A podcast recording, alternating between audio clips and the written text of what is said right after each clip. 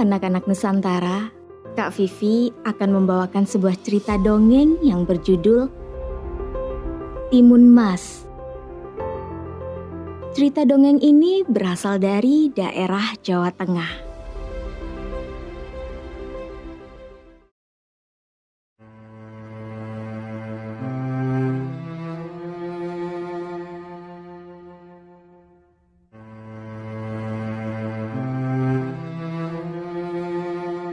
Alkisah, ada seorang janda tua yang sudah lama hidup sendiri.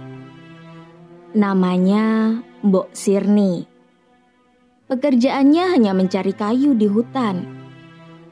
Sudah lama Mbok Sirni ingin punya anak. Tapi dia hanya seorang janda tua yang miskin. Suatu hari, setelah mengumpulkan kayu di hutan, Mbok Sirni duduk beristirahat sambil mengeluh.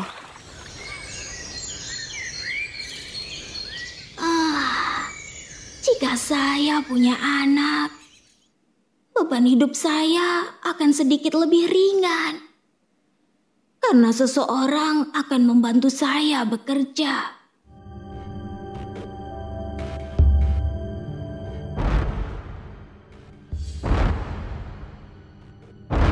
Tiba-tiba raksasa yang mendengar muncul di depan Mbok Sirni. Mbok Sirni ketakutan melihatnya.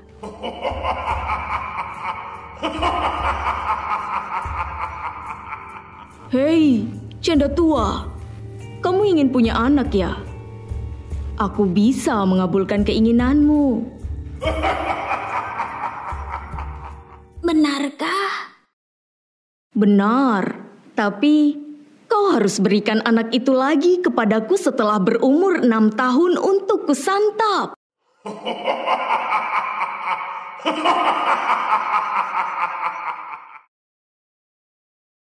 Karena sangat ingin punya anak, tanpa berpikir panjang Mbok Sirni menjawab, "Baiklah, saya tidak keberatan." Kemudian raksasa itu memberi Mbok Sirni sebuah biji mentimun. Mbok Sirni segera pulang, lalu menanam bibit di halaman belakang dan menyiramnya setiap hari.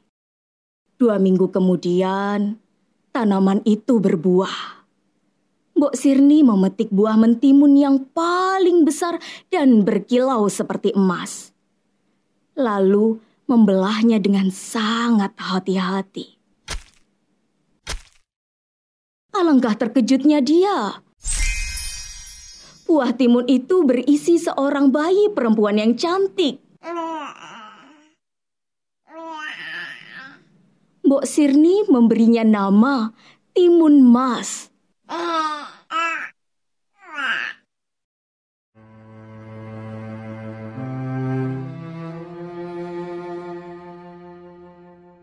Timun Mas tumbuh menjadi gadis yang baik budi dan cantik jelita. Mbok Sirni sangat menyayanginya. Suatu hari, saat Timun Mas tidak ada di rumah, raksasa itu datang kembali menemui Mbok Sirni.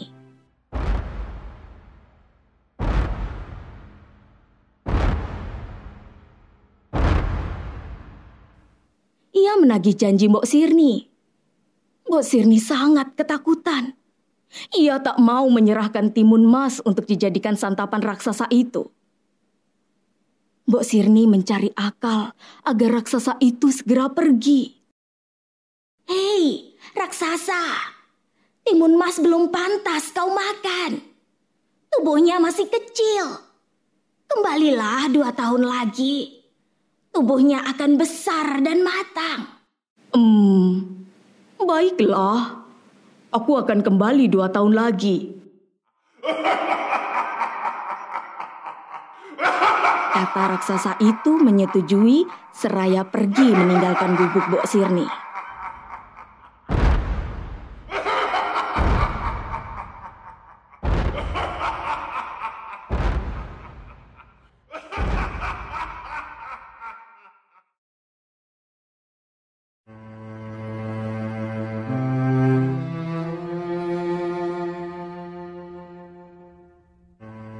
Setiap hari, Mbok Sirni terus berdoa agar anaknya selalu selamat. Hingga akhirnya suatu hari ia bermimpi. Untuk menyelamatkan Timun Mas, Mbok Sirni harus menemui petapa di Gunung Gundul.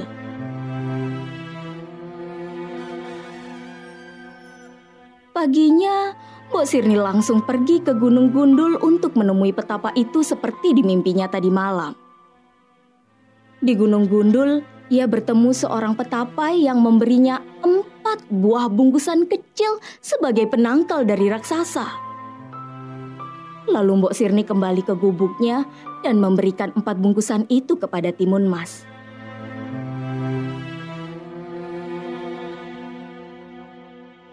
Anakku, gunakan 4 bungkusan ini sebagai penangkal dari raksasa itu. Mbok Sirni memeluk Timun Mas sambil menangis. Berdoalah terus, anakku. Timun Mas mengangguk. Baik, Mbok. Paginya raksasa datang lagi.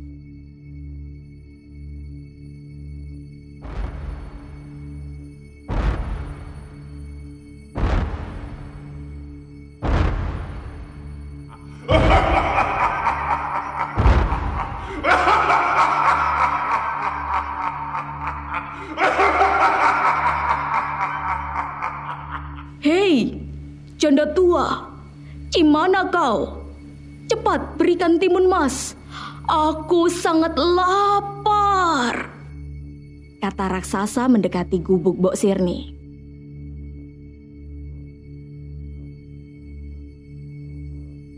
Mbok Sirni meminta Timun Mas keluar lewat pintu belakang.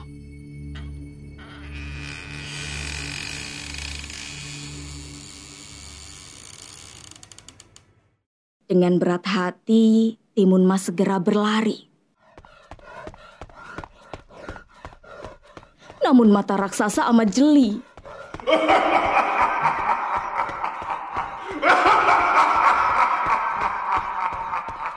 Ia melihat Timun Mas berlari. Raksasa itu mengejarnya sambil terus mengaum.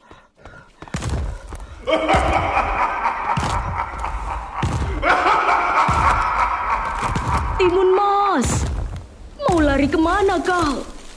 Aku akan menangkapmu.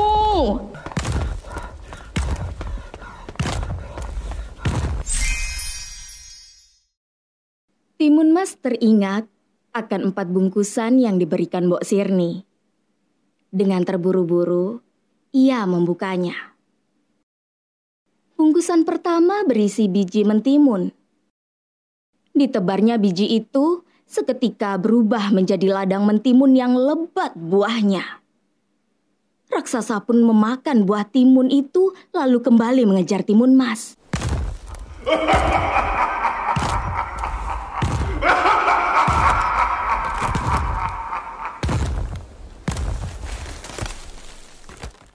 Kemudian, Timun Mas membuka bungkusan kedua yang berisi jarum lalu menaburnya.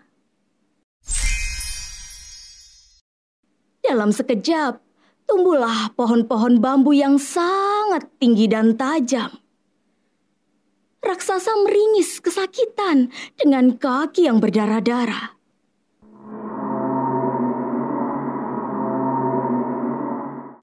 Namun, raksasa tetap terus mengejarnya.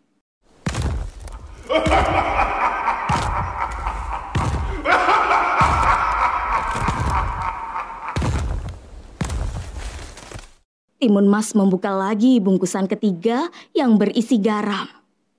Lalu menaburnya. Seketika itu hutan menjadi lautan luas. Namun raksasa dapat melewatinya.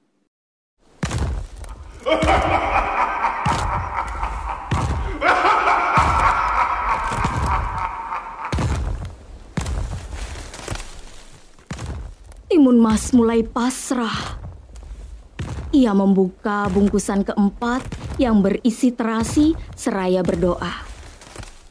Tuhan, selamatkanlah diriku.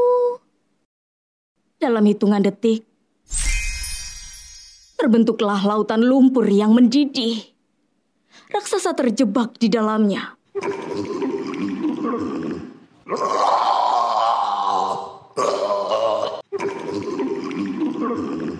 Ia tenggelam dalam lumpur panas dan akhirnya mati.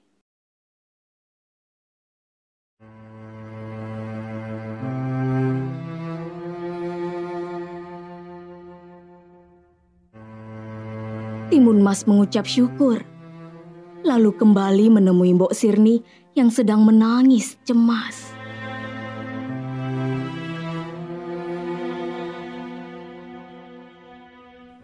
Melihat kedatangan Timun Mas, Mbok Sirni langsung memeluknya.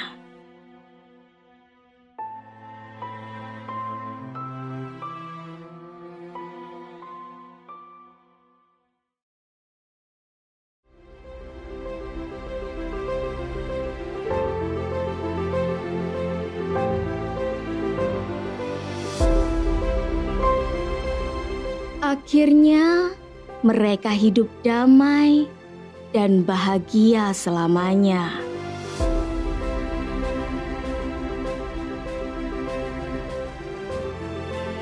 Demikian cerita dongeng dari Kak Vivi.